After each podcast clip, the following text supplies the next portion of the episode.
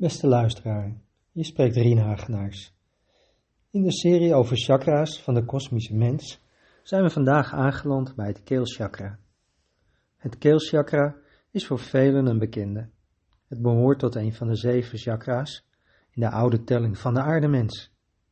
De twee kernbegrippen waar het hier om draait zijn creatie en communicatie. Wanneer je mensen zou vragen wanneer ze zich gelukkig voelen, dan is dat vaak in de momenten dat het leven voor ze stroomt. In de momenten waar dingen als vanzelf lijken te gaan, waar ideeën spontaan komen en het je lukt om van alles voor elkaar te krijgen.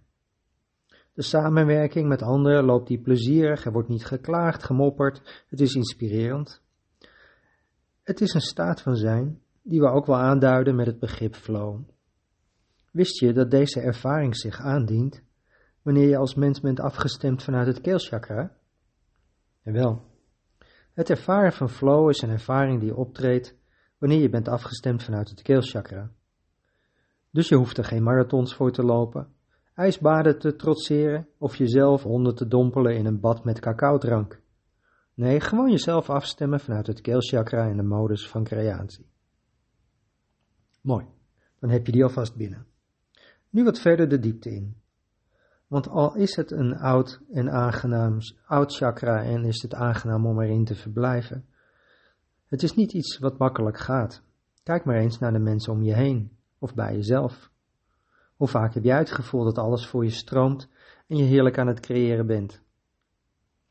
Blijkbaar is het toch moeilijker dan veel mensen denken. Laten we beginnen bij het aspect van communicatie. In de eerste plaats, de naam zegt het al, bevindt het keelchakra zich bij onze keel. Daar waar ook ons fysieke spraakcentrum zich bevindt. Spreken is iets wat we van heel jong tot heel oud doen. Wat begint met de eerste huil van de baby, eindigt bij het laatste voorwel, vaarwel aan je sterfbed. Communiceren reikt hier verder dan het alleen uitspreken van dingen. Schrijven is bijvoorbeeld ook een vorm van communiceren of ergens uitdrukking aangeven met een muziekinstrument, of het maken van een kunstwerk. Ook dat behoort tot dit domein.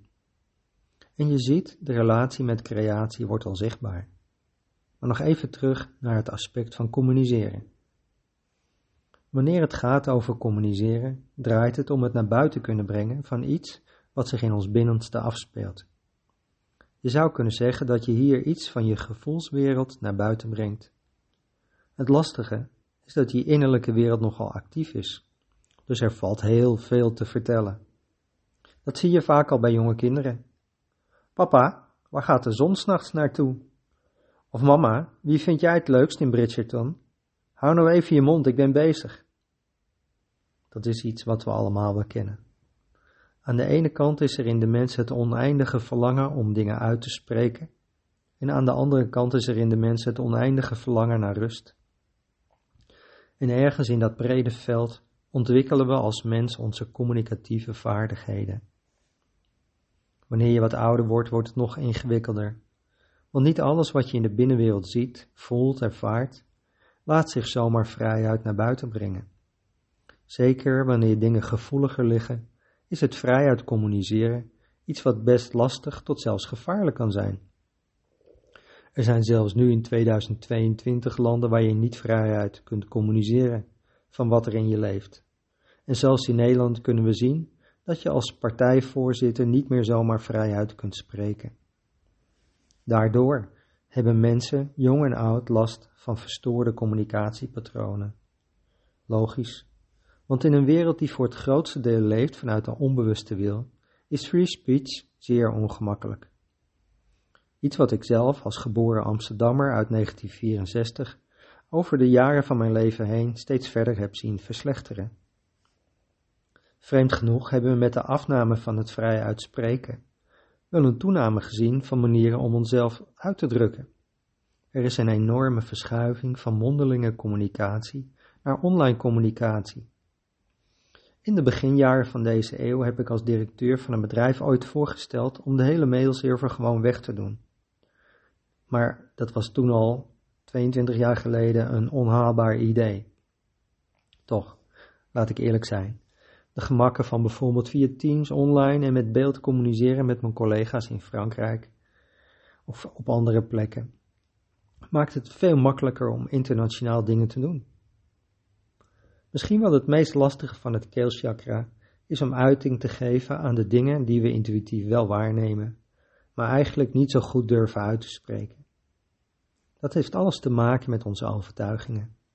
Vaak zie je dan ook dat eenmaal op het pad van bewustzijnsontwikkeling de vrijheid in het communiceren sterk groeit. Het tweede aspect van het keelchakra is het proces van creatie. Hieronder verstaan we je vermogen om dat wat zich in je innerlijke wereld afspeelt, vorm te geven in onze driedimensionale, ook wel fysieke wereld. Vaak ben je dan bezig om dingen vanuit een hogere dimensie, bijvoorbeeld de vierdimensionale innerlijke wereld van het denken, naar beneden te halen. Eigenlijk is het keelchakra dus het gebied waar je know-how van de ziel, het innerlijk weten, je intuïtie, je externe fijnstoffelijke bronnen bij elkaar komen en samen iets concreets vormgeven. Dus bijvoorbeeld het schrijven van een boek, het bedenken van een nieuwe machine of het ontwerpen van je tuin zijn voorbeelden van creatie. Misschien wel het belangrijkste proces in ons hele leven. Want dag in dag uit houden we ons bezig met het samentrekken van niet-stoffelijke informatie naar iets waarmee we in de stoffelijke wereld een ervaring kunnen hebben. Maar ja, creëren maak je als mens wel heel zichtbaar. Wie dingen creëert, is voor andere mensen gemakkelijk te zien, te herkennen. Bovendien hebben mensen daar altijd een mening over. En die mening kun je weer makkelijk persoonlijk maken. En dat is het punt waar het net als bij het mondeling communiceren weer ingewikkeld wordt. Want durf je in je dagelijks leven te laten zien wat je het liefst zou willen maken? Misschien heb je al lang bedacht hoe die saaie of onhandige werkplek waar je elke dag weer moet zitten er veel beter uit zou kunnen zien. Maar durf je dan ook de zaag te pakken en de hoeken van je bureau mooi rond af te zagen? Of je beeldscherm te schilderen met vrolijke kleuren? Kortom, het proces van creatie heeft net als het proces van communicatie sterk te lijden onder ideeën en overtuigingen die we tijdens onze opvoeding hebben opgedaan. En dat brengt me bij misschien wel het meest fascinerende, maar ook het meest chaotische onderdeel van dit chakra. Dat is de indirecte creatie. Wat dat is? Een indirecte creatie is iets wat je graag wilt realiseren, maar vervolgens wil je niet tegen anderen zeggen of aan anderen laten zien wat het dan is. Dat is het beginpunt van een indirecte creatie. En waar gaat die indirecte, creatie zich dan vormen? Juist in de wereld van onzichtbare creaties, de vierde dimensie en hoger. Om uiteindelijk, wanneer zich daar voldoende spanning heeft opgebouwd, te ontladen via iets willekeurigs in de derde stoffelijke dimensie. Dat klinkt misschien wat ingewikkeld, maar we kennen het allemaal. We noemen het ook wel manipulatie of politieke spelletjes. Misschien wel de meest opvallende indirecte creatie van de afgelopen jaren was de Black Lives Matter creatie in het begin van de coronacrisis. De hele mensheid verlangde ernaar uiting te kunnen geven aan emoties en spanningen ontstaan door de lockdown, tot er met de moord in Amerika een punt van ontlading beschikbaar kwam, waarna de hele wereld te midden van een andere crisis zich in begon te zetten voor het tegengaan van discriminatie. Maar klein en groot, indirecte creaties ervaren we voortdurend om ons heen. De beste manier om ermee om te gaan is om de dingen die je bezighouden gewoon uit te spreken. Gewoon met je mond, waar anderen je kunnen horen, ongeacht wat ze ermee doen. Dus praten en luisteren is de weg naar het ervaren van flow. Bewustzijnsontwikkeling is een uitstekende manier om daarin te groeien. En daarmee bereik ik vandaag het eindpunt van deze podcast. Wil je hier meer over weten? Bezoek eens het magischhart.nl. En heb je andere vragen? Kom gerust eens langs in de Werveling in Utrecht. Graag tot de volgende keer.